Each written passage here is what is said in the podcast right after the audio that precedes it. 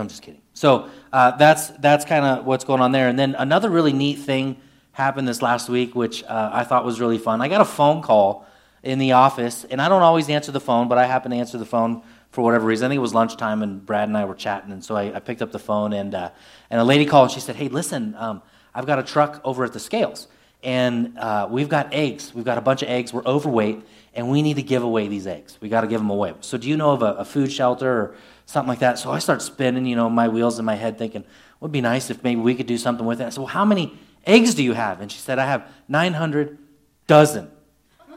to which I went, did the math real quick, and I thought that's close to 11,000 eggs. And so I thought, man, if we went and got these eggs, there's no way we're getting rid of 11,000 eggs. I can't get rid of 11.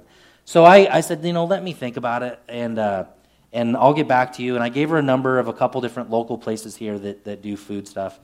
And I sent the, the only guy I could think of in my mind that I was like, you know, if there's a guy who could somehow figure this out, I don't know why.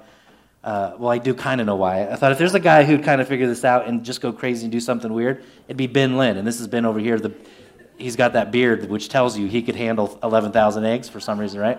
And so, um, so I, I, texted Ben and I said, "Hey, man, do you do you want 900 dozen eggs?" And I wanted to just put it in the text, kind of funny, you know, like. And he wrote back and he goes, "That's a typo. You mean like nine dozen eggs?" I said, "Surely not. It is not a typo. We have 11,000 eggs that you can have." And he goes, "Give me the number. I want the eggs." And I thought, Okay, I have no idea what he's going to do with these eggs. What is he going? What is one dude going to do with eleven thousand eggs? And so I asked the lady, you know, when I was on the phone with her, I said, well, which I think is kind of funny. I said, what's the what is the name of your uh, trunking company? And she said, Un- Eggs Unlimited, which I thought, yep, yeah, that sounds about right. So. Long story short, uh, I wasn't in the office, but the number for the lady was in the office. I said, call the office. Brad, uh, tell Brad that there's an envelope sitting on the counter and it, has got the name on it and stuff. And so he calls and he and Brad start just, they just, on a whim, they're like, you know what? With the two of our trucks, we can get these 11,000 eggs. So they, they got together, they cruised down there and put 11,000 eggs in their trucks, put it out on social media, put it on Facebook, put it on the Tahoe Truckee page. Sierra Bible Church is giving away free eggs, and we gave away almost 11,000 eggs in less than two hours, which is pretty incredible. Um, if you need any eggs, I do have some. uh, surely I don't think we'll eat them all. So um, but uh, so God's good, and He's, you know, it's just those kind of things, little things like that where God makes connections. And we were able to bless a bunch of families next door in the apartments, and a bunch of people that we didn't know showed up. Brad said he lost count. He couldn't count how many different people were coming because was just too many people. Uh, so it was pretty neat. Um, so with that idea of being able to just bless people and, and, and reach out, and uh, we're going to be in an important, I think, text this morning in Exodus chapter 18. So if you would turn to Exodus chapter 18, basically, I'm going to cover 18 uh, and then part of 19, and then we'll jump in to chapter 20 next week. But there's kind of this, this uh, twist in the story of Exodus. So far, we've seen just some very extravagant, very crazy uh, encounters between, all the way back between Moses, uh, who's saved, he's a Hebrew, and he's saved. Uh, he, he's not murdered as a young Hebrew child, instead, he's placed in the Nile. He's found by Pharaoh's house. He's raised as an Egyptian. He later, through some gnarly circumstances, runs away from Egypt. God calls him through this burning bush that's not being consumed to lead his people out of Egypt and out of slavery. Uh, to which Pharaoh says, Absolutely not. This is part of my economy. You're not going to shut the economy down. And so uh, God sends all of these different plagues to let Pharaoh know that God is God. Uh, and, then, and then they cross the Red Sea, and the sea closes upon uh, the Egyptians, and then they get outside of that area, and then they end up on the other side of the sea. They end up in a battle with the Amalekites, where there's some racial and ethnic tension there. And we talked about last week how that battle is kind of uh, metaphorical for us that we, we still fight battles today, and they're spiritual battles. And the entire book of Exodus is kind of, uh, I'm oversimplifying, but it's really about two major things. Uh, one, it's about uh, being freed from sin and freed from the slavery of sin. That's number one. There's this freedom, an exodus from bondage. And for us, that speaks of, for us, an exodus of uh, a bondage from sin and an identity that's rooted in evil rather than good. Uh, and then the other part of it is God is introducing himself to not just the Hebrews, but the entire world. Uh, if, if you remember up to this point, right? God, the, the name of God, Yahweh, the I am that I am, sent, sent me to you. That's what Moses is told to state, Yahweh. He is being sent to Pharaoh, that he's now being introduced to the Hebrews again, that God is the God of Hebrew salvation, but that God is also the God of salvation for the entire world. And so Exodus is, isn't just about getting relief from uh, our sin, but it's also getting to know the Lord. And there's these places in Exodus over and over again where it says that you will know, that you will know, that you will know, that you will know that I am the Lord. And when he's making that statement, he's making that statement uh, pretty pointedly towards the Egyptians, letting the Egyptians know all of the gods that you worship, the God of Ra, and, the, and all these other different gods that you bow down to, they're not real gods. They're false gods. And if they are gods of any kind, they're little gods with a little g, and they're satanic. That's, that's again what we talked about last week. That these false gods that arise within culture, uh, even today, whether it's celebrity worship or political worship or whatever may be, there is an underlying spiritual battle underneath of false gods trying to drag you away from your identity and pull people who don't know God to keep them blinded in the world. There is a system under the system under the system that is trying to pull people away from knowing Yahweh uh, uh, and, and specifically knowing who Jesus is. And so we come to this point where instead of all these major occurrences, like no major plague, no major battle, no burning bush, a conversation with a father in law. This is what chapter 18 is. So, the title of the message this morning is Our Mission, Our Leadership, and Our Relationship. Our mission, our leadership, our relationship. Let's tackle our mission first. If you have uh, the ability to this morning, uh, as you know, tradition here, we, we like to honor God's word. We're going to read from chapter 18 together. Would you please stand with me uh, if you're able to, in, in just honor of the fact that God is still speaking to us through his word. Chapter 18, verse 1. Jethro, the priest of Midian, Moses' father in law, he heard of all that God had done for Moses and Israel and his people, and how the Lord brought Israel out of Egypt. Now, Jethro, Moses' father in law, had taken Zipporah, Moses' wife, after he had sent her home, along with her two sons. These are Moses' two children. The name of one was Gershom, for he said, I have been a sojourner in a foreign land. And the other was Eleazar, for he said, The God of my father was my help, and he delivered me from the sword of Pharaoh. Jethro, Moses' father in law, came with his sons and his wife to Moses in the wilderness, where he was encamped at the mountain of God. And when he sent word to Moses, I, your father in law Jethro, am coming to you with your wife and her two sons with her. Moses went out to meet his father in law. He bowed down, he kissed him, and he asked each other, he asked, they, I'm sorry, and they asked each other of their welfare and went into the tent. Then Moses told his father in law all that the Lord had done to Pharaoh and to the Egyptians for Israel's sake, all of the hardship that had come upon them in the way, and that how the Lord had delivered them. And Jethro rejoiced for all the good that the Lord had done to Israel, and that he had delivered them out of the hand of the Egyptians. Jethro said, Listen carefully now, blessed be the Lord who delivered you out of the hand of the Egyptians and out of the hand of Pharaoh, and he has delivered the people from under the hand of the Egyptians now, here's an important statement here. I now know the Lord is greater than all gods. Because in this affair they dealt arrogantly with the people. And Jethro and Moses' father in law brought a burnt offering and sacrifices to God. And Aaron came with all the elders of Israel to eat bread with Moses' father in law before God. So, Lord, we ask now that you would remove distraction, laziness from the mind Lord, uh, any other spiritual battles inside of us that may be waging war, put all of those things to the side that we may focus and be attentive to you, that we may worship you in the teaching and preaching of your holy word. Would you have an impact upon us? Would you make yourself, make yourself known to us this morning in a powerful way, we pray? And the church said, Amen. You may be seated. So here's this twist. There's so first of all, you have to see the amazingness of it. Jethro was actually not a Hebrew. He's not not a God fearing man. He probably worshiped many gods. We can see this in the statement that after Moses shared what he shared, he, he realized, as I, I made an emphasis of it when, when uh, we were reading, now I know the Lord is greater than all the other gods. He comes to a revelation through the story that Moses shared. He comes to this revelation of salvation. And he, he turns his life away from wherever he's at, and he now finds himself inside the tent of Moses. And later, he's making a sacrifice to the one and only God. He's making a declaration that salvation is through God and God alone, that he is the God of God. So here's, here's my first kind of point with why this is super, super important. Moses brings Jethro to a salvation because Moses shares his story with Jethro, his father in law. This is really important for us to understand. This is important for us to embrace the idea that, that we need, as Christians, to share our story and how God has impacted us that others would come to the Lord.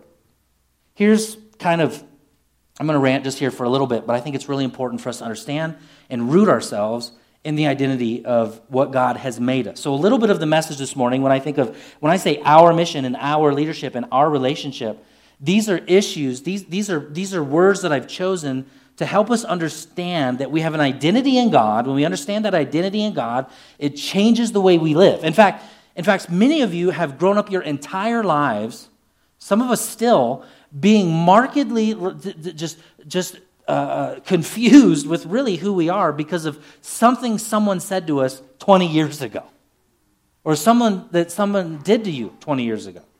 And we grow up sometimes with these things that either our parents said or our grandparents said, and we root those into our own identity. And the sad thing is that a lot of those things may not be true, but you project them, and then people treat you that way because you're projecting that truth. And so if, if you think, yeah, I'm a depressed guy, and you live like you're depressed, people are going to treat you like you're depressed, and it's only going to exacerbate the depression.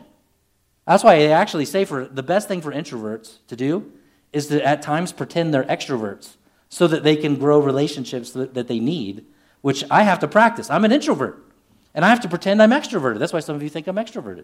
I'm just doing it so I don't end up in a pit of despair, so I can have relationships. Because I, I, I got no problem for a long period of time staying at home. Anybody else that way? Yeah, some of you are there on the camera right now. You're at home. All right? So I understand it. However, when we, when we get our identity and we understand who we are, and our identity comes from God, it increases our joy. It increases our, our life, that it's more worth living. It increases our energy. It helps in every single aspect of our lives. Now, why do I say all this? Because, because God has always been on a mission. So our identity is attached to the person of God. So what the, the Latins used to say, that, that God, uh, he had a mission called Missio Dei. Some of you maybe are familiar with that term, maybe you're not. It was a Latin term basically to just state that God is a missionary God, that God was the first missionary ever, and that he, in his nature, is a sending God. Are, you with me? I'm using terminology that is missionary terminology. So, who's the first one to go, you know what? I'm going to go ahead and, and I'm going to leave my comfortable home. I'm going to leave everything that I know, and I'm going to enter into a culture, into a people group that is not like me, and I'm going to save them. That's Jesus.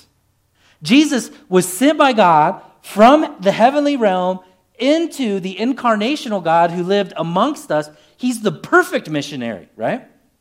That's part of God's identity. That's why we see here that in the mission of, of even reaching Jethro that God sent Moses. Again, I want you to understand all of this here this idea of being sent and the identity of being sent. So he sends Moses so that Moses can bring this idea of the message of God that people would know God to as many people in the world as humanly possible. And, and, then likewise, Jesus comes on the scene. He's the first missionary, the one who had the most success. That's why we're all still here, still here today. And he entered into a culture of sin and, and destruction and depression and sickness and pandemic. I mean, there was a huge pandemic in Jesus' day. Does anyone know what it was? Leprosy. And the way they handled it in that day was if you had leprosy, you were socially distanced from everybody else in the city. You were not to be seen. There was a whole village, a whole town full of people who had the disease. That's what it was dealt with. That's how it was dealt with. And Jesus interacted and touched and loved those filled with leprosy as a missionary. So when you think about your identity, do you see yourself like Moses? In that, do you see yourself like Jesus? In that, you are sent. You're a missionary. You, are you with me? You are a missionary. Because Jesus said it like this, right? First one, as God sent me, now I. Okay, I'm glad you read it. You read it. You know it. Some of you know it. As as God sent me, I now send you. Which means that you have to be uh, an individual that understands that you have you have a commandment by God to share your story and how God saved you with people who don't know God. Well, let me ask you a question. Do you remember the first time that the gospel, that is to say, the first time that the message of Jesus, that he loves you, he wants to forgive you, he wants to have a relationship with you, all of those different things, when was the first time you heard that story and it clicked? And you went, yeah, I want to be a Christian. Does anybody remember that story? For you?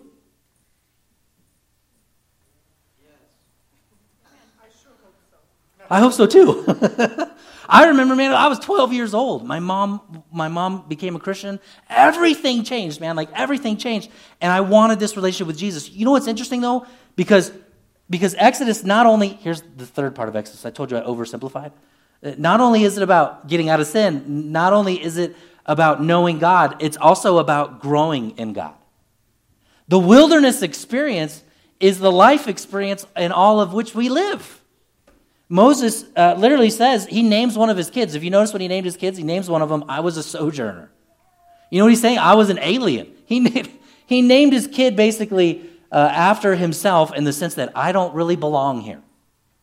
So the wilderness experiences, we don't belong in this world. Uh, we're just walking through. We're aliens. We're sojourners. We're, we're missionaries. We're passing through. Our nationality, I know we celebrated the great independence yesterday, which is awesome, but your nationality as a Christian is no longer the nationalhood of the United States of America. It's the nation of Jesus Christ. You're part of a new people where male and female and black and white are all seen as equal. We're all sinners. We're all in need of salvation. It's the best nation you could ever be a part of. And we're called as Christians now, back to the missionary language in the New Testament, as ambassadors of Christ.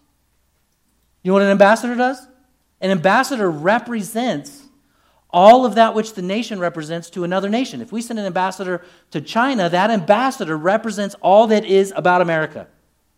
And as Christians, we're ambassadors to our country, our world, our nation, our little town of Truckee, California. We're ambassadors to show that we represent a greater nation that is the nation of salvation. Are you with me? So, so we have to understand here as, as a couple different things. One is, as a pastor, one of the things that I'm supposed to be doing to teach the Bible well is, is, is a step uh, called Exegesis. Is anybody familiar with that term? Okay, this is stuff I teach to interns all the time, so I can rant really smoothly and, and just fill your ears and talk too fast. And forgive me if I do that. But exegesis, basically, in in in in like layman's terms, is the ability to to use original Hebrew, Greek, or Aramaic, whatever part the Bible was written in. Old Testament is is Hebrew, New Testament is Greek, and go, okay, in that Greek word and that Hebrew word, what is the original intent and the original language, the original people, the original purpose? What did it mean when Paul wrote it to that particular people group? What did that mean then? You with me? That's exegesis. It's to bring out the original. It literally means to bring to light, to bring out the original meaning.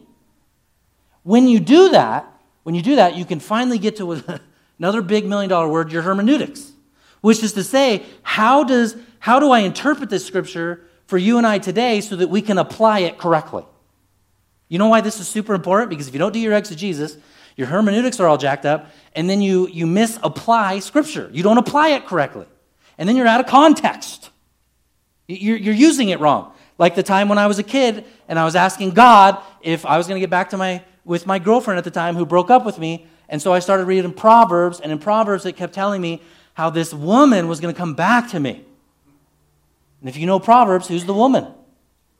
Wisdom. It wasn't my girlfriend. That's poor exegesis. What you don't want to do, what you don't want to do is what's called eisegesis, which is to say that instead of going back to the original language with the original context and the original culture that it existed. This is super important stuff. So if, if I bore you, you need to not be bored. Okay, that's all you. In the original context, when you finally get that, if, if you do eisegesis, it's instead of looking at the original culture, you interpret Scripture through the lens of the current culture. So you say, you, this has all kinds of implications. If I look at my culture today and go, okay, the, the culture tells me I have to live a particular way and that certain things are acceptable, and you take that lens and you put it over the Bible and you read the Bible, all of a sudden you end up with a wrong, a wrong way of having family, a wrong way of looking at marriage, a wrong way of looking at identity, a wrong way of looking at sin, a wrong way of looking at sexuality, and then all of a sudden there's no more rules, there's no more Bible. There's no more God. There's no more holiness. There's no more honor. There's no more need for forgiveness of sin. So here's why I say this I say this because hopefully I'm doing a good job of that, and hopefully you would do that. But secondly, pastors over the years, in the idea of the missio dei, that is to say, the idea of being a missionary, one of the things the church has to do is not just exegete the Bible, but exegete the culture. What do I mean by that? What I mean by that is when Jesus came into the world, and when Moses is rubbing shoulders with Jethro, he's, he, when Jesus came into the world, he said, I'm a friend of sinners. When Jesus entered into the world, he wrapped himself. I am going to use some of the language of the day, right? I've been wrestling with, uh, I'll just be honest, okay? Can I be honest with you? Probably not. It's going to end up on Facebook and someone's going to say they hate me. But I, I don't like wearing a mask. I'm a, I have a hard time with it for a lot of different reasons. However, in the Missio Dei, in the mission of God, I've chosen for myself personally to wear a mask in public when I need to, to build bridges in our community. And Paul says, I become all things to all people that I might win some. So the last thing I want to do is not be able to, to, to share the saving grace of Jesus Christ because people see me as a jerk for not wearing a mask. So okay, I'll wear one. I'll wear one. I'll wear one for you to build a bridge. And, and likewise, Jesus, just to make the connection, right? I won't wear a mask. Could you imagine if God was in heaven and he said to himself, There's no way I'm going to put a flesh suit on and enter into humanity because that's not what I do. No, he, he said that he humbled himself by becoming a human being, even though he was 100% God. He wrapped himself in the, the, the flesh suit so that he would win you into the kingdom of heaven. So for me, I'm, I'm okay with going, okay, I'm, i know this might be a far reach. Some of you might be like, well, that's a little crazy. That's okay. That's okay. This is just me personally. And make the connection where you are. But the point that I'm trying to share for you is that the, the ability to take uh, some of your, your, your things that you like, put them on the back burner so you can reach the Jethro in your life so you can reach someone for Jesus. Here, here's another way to say it. My friends, the church cannot afford, the church cannot afford, America can't afford, by way of the glory of God, for Christians to not be friends with non Christians. You have got to know Christians, you've, and you've got to know why they think the way they think. Now, not everybody can do what I'm going to share with you that I personally do to exegete culture. There's a, there's a couple different things I do to exegete culture. Number one, I get on social media and I see what all the stupid things you're posting. That lets me know what, some of the things you're thinking. Um, number two, number two, I listen to certain comedians that not everyone can listen to because comedians have a real pulse on the culture, especially uh, this day and age. The, the, you know, the whole cancel culture thing, comedians are talking a lot about that. The third thing I do, I listen to a, a secular radio program every morning, not for very long, but every morning. And it, all it's doing is it's giving me the ability to see why people in our culture think the way they think. And then, because I'm doing my exegesis, this is what's important, because I'm reading my Bible, the opinions of the comedians, the opinions of the radio show, the opinions of social media don't sway me to think the way that they think. Why? Because I'm filtering it through correct exegesis. Are you with me? Now, if you're not doing your exegesis, if you don't know your Bible and you start listening to comedians, you're going to start thinking like the comedians. So, my friends, don't go out and start exegeting culture if you haven't exegeted the Bible. Don't go out and say, well, what's culture think? Because you'll be influenced by culture. We serve the God of truth. And the truth is in the Bible. It's in here still. It's still there. And so we have to be committed to continually opening it up.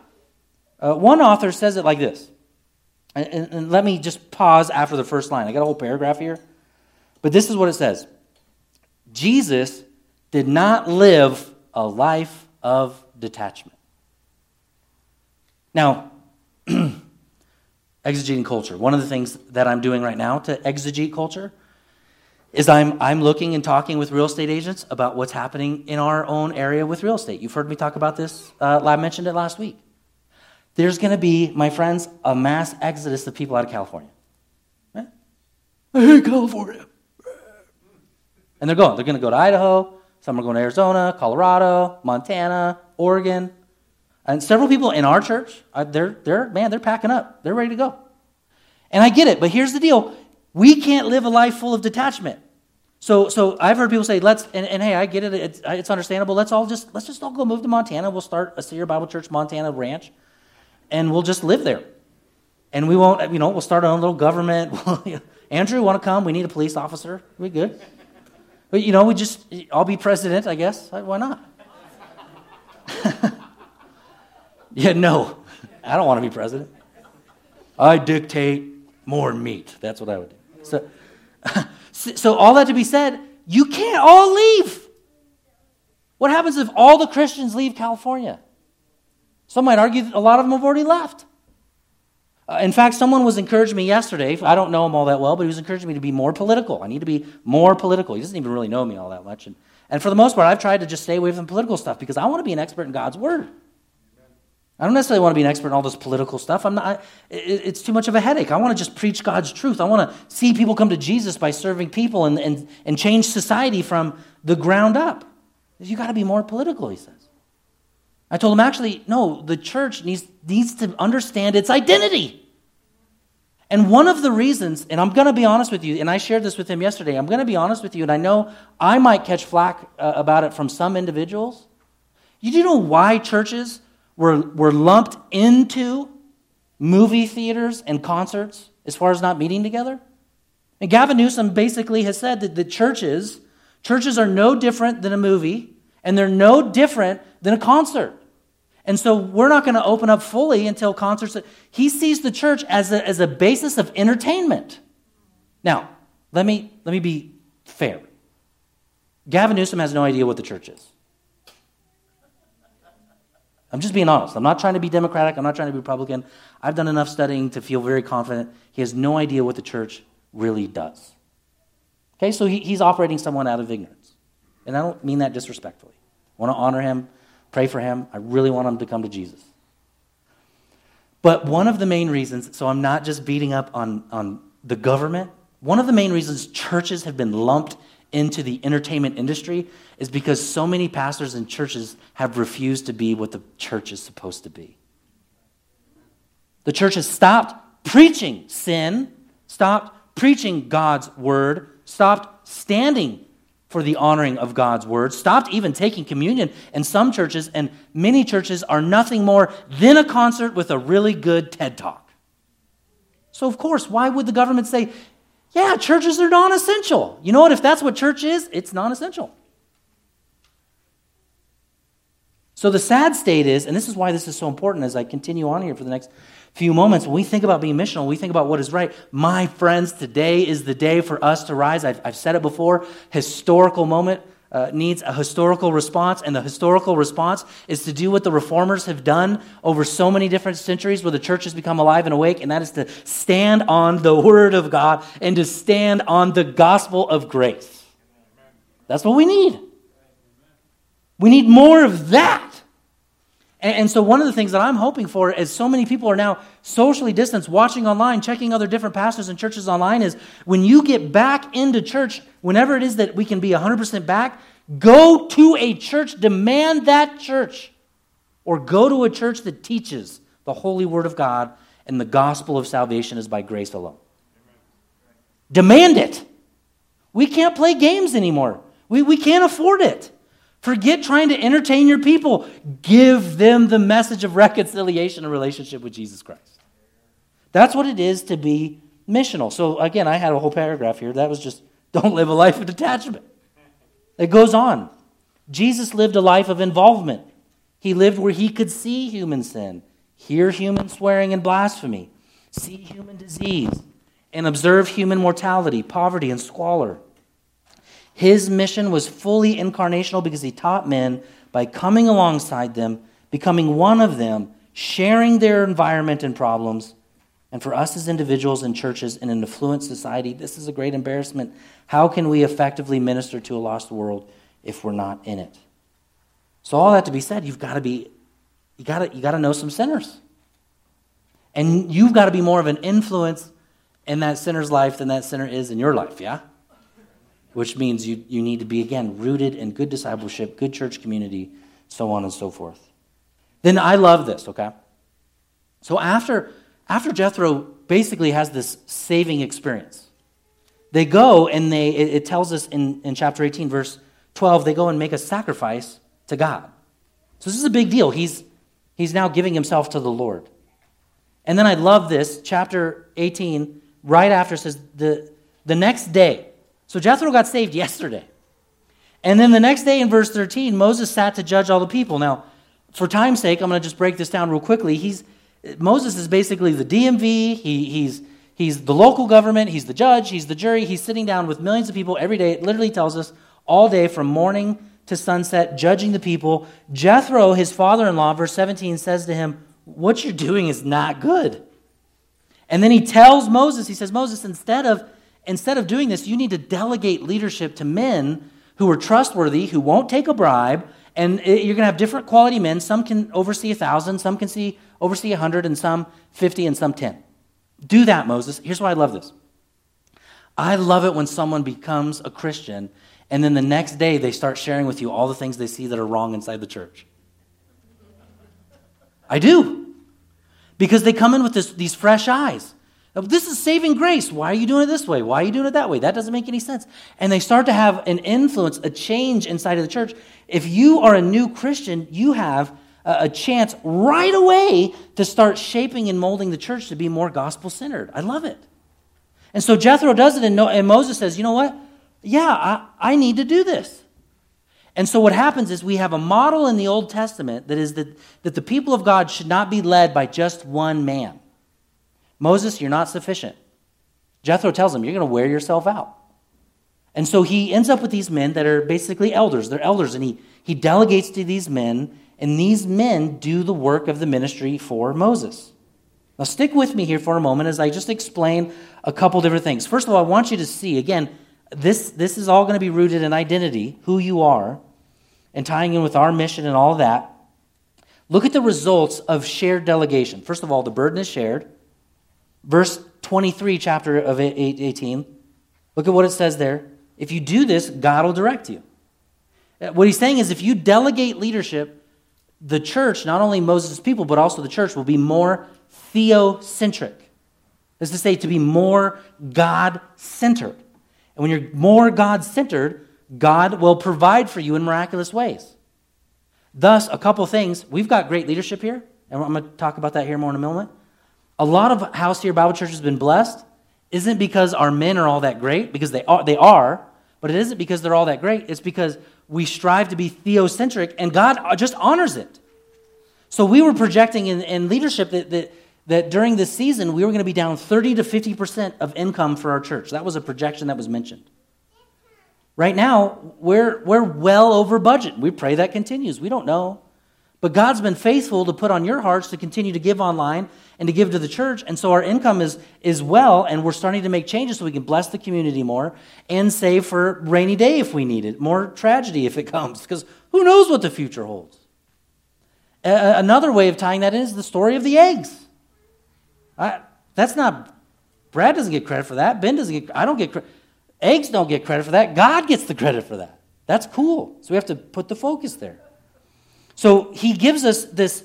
I want you to see this is important because I'm, a little bit of what I've talked about here, if you remember, is our mission. That was point one. Our leadership, our relationship. Everything about Exodus is about our relationship with God, but our leadership, tying in with our mission. When I made mention earlier, you need to demand of your churches that they preach the Bible and share the gospel of grace. You likewise need to ensure that the church that you are a part of has good, healthy leadership in it and that it is done correctly. So in Moses' day, the same delegation happens as it then happens later in the, the New Testament church. So the New Testament church, Paul tells Timothy, a young pastor, how to structure his church. And he says, You've got to put elders in place. So we have a group of elders that help lead our church. And he says all kinds of things about these elders. They've got to be respectable, self controlled, not a lover of money. In Exodus, he said the same thing. They, they, can't, they can't take a bribe, they can't, be, they can't be duped with money, which, makes, which is a good point. I didn't mention this earlier. If you get an email from me asking for gift cards, it's not me. So this is like a thing someone's going around stealing my email and my contacts. It's not even my email, actually, it's a fake email, and they're asking for money. So if you want to send me money, there's a better way to do it. Um, you just hand it to me. Uh, or you give it to the church. Just put it in the box. Okay? So the leader can't be a lover of money. They can't want to take a bribe. They got to be gentle, not quarrelsome. All of these different things. Now listen carefully about what it then says about all. Okay, there's this huge list that Paul gives Timothy. If you're gonna have good leaders and things are gonna be delegated, it can't be just all about the senior pastor. It's got to be spread out amongst good leaders. Then in verse seven it says, moreover, about these leaders, about these elders, they must be well thought of by outsiders.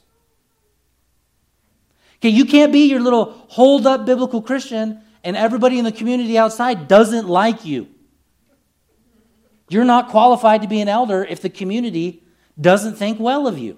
That doesn't mean they agree with everything that you say, but they know that you're an honorable man and they know that you have good character. Are you with me? So, even good leadership, Paul has this little nugget in here for us that good leadership in the church is still about reaching people who don't know Jesus and being well thought of by those in the community. Now, let me extend this even further because some of you are like, okay, I'm not Pastor Jesse, and I'm not an elder, and I'm not a deacon. What about me? Well, I'm glad you asked because in chapter 19, they're going to the base of the mountain of God to receive the law of God. And look at what God says in chapter 19, verse 6 preparing them to receive the law of God to be transferred over into this deeper relationship with Him, more growth, more sanctification. And you, speaking to all of the people, shall be to me a kingdom of priests and a holy nation. Did you see it? You can't say, you can't do this. You can't go, well, you know what? The job of the church is about Jesse and the elders and the deacons, and they do it. No, no, no, no. We are to guide you and direct you. The way it says in the New Testament is that the job of a good elder, the job of a, a, a good pastor or shepherd, is to equip you to do the work of the ministry. Because in your identity, I'm not a loser. I, am not a bum. I'm, I'm, a, I'm a priest. When was the last time you woke up in the morning and went, I'm a priest? Some of you think that's dumb or dorky. I did for a long time when I was a kid. I, didn't, I did not want to be a pastor because nobody thinks it's cool to be a pastor except another pastor. But it's not one of those things people look at usually and go, man, I want to be that guy. Can I do counseling? Can I do memorials? Can I do funerals? Can I, can I do budget meetings? Can I? All of these different things that a pastor has to do that's a full plate of stuff. But here's the deal the Bible doesn't just call the pastor the priest, the Bible calls the people of God priests. When was the last time you really wrapped your identity around that? Let me, let me put it another biblical way from 1 Peter chapter 2. You yourselves are living stones being built up as a spiritual house to be a holy priesthood. So, guess what? Everything the church is supposed to be about the supporting of the church, the ministry of the church, helping the needy, sharing the gospel, discipling people, being part of Bible studies, teaching Bible studies, leading Bible studies, praying with people. You know, all of those different things you can think of that are ministry oriented, you are obligated to do them when you become a part of the family of God because your identity is not spectator, it's priest. Isn't that good news? Some of you are like, I don't know if I like that. Because my seat is really comfortable. This is a time for us to get together and to connect with God and grow in our discipleship so that when we leave here, we do the work of the ministry effectively, so effectively that underneath all that culture, we share the gospel, we share the love of Jesus, and by washing feet, we change culture. By washing feet, by getting eggs, and telling people, come to the church parking lot, we're going to give you free eggs. So I started, here, just, I didn't share this in the first service, but I'll share it now. In my mind now, I've been running through how can we get 10,000 more of something else? And just give it away. Now, if you're a rancher and you're listening to the message this morning, I will take 10,000 pounds of your meat and I'll give it away. That's one thing to give away. Eggs, it's a whole other thing to give away bacon, in my opinion. I know some of you are vegetarians, but wouldn't that be cool to give away 10,000 things of bacon? Yeah. To the glory of God. To the glory of God. Here's your, your here's your bacon. And, and, and, and I'm saying those kind of things because that's the kind of stuff where we meet people's needs and we build relationships. The church is supposed to be the arena in which we share the love of God by reaching out to people who aren't like us. What I love is that Brad went next door and knocked on all the doors that he could next door to let them know in the Hispanic community over here that, that exists here. Come, we have eggs for you. You know, love people, share the gospel with people. You're a priest. And then at the base of this mountain, we're going to see at the end of chapter 19 and the chapter 20, God's going to give them the Ten Commandments. And those Ten Commandments don't come before grace, grace always comes first. God frees his people and he says, You have a new identity, you have a new relationship, you have a new mission.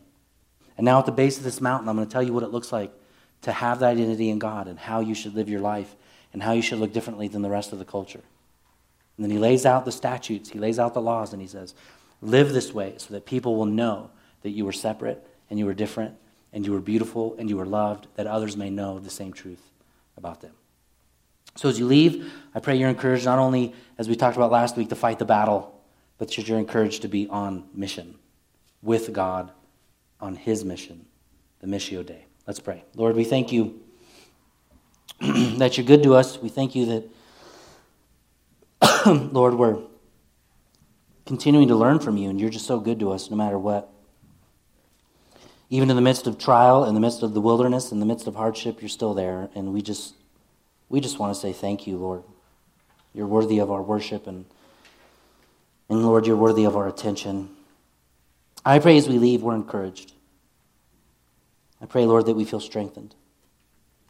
I pray we leave with a little bit more conviction as well. That we must, as churches, be healthy in our leadership, healthy in our mission, so that we can be healthy in our relationship with you. We know we can't do it alone, so we trust you to walk with us in it, Lord. In Jesus' name, amen. Hey, friends, will you stand with us and these next two songs talk about the battle. Um, as we leave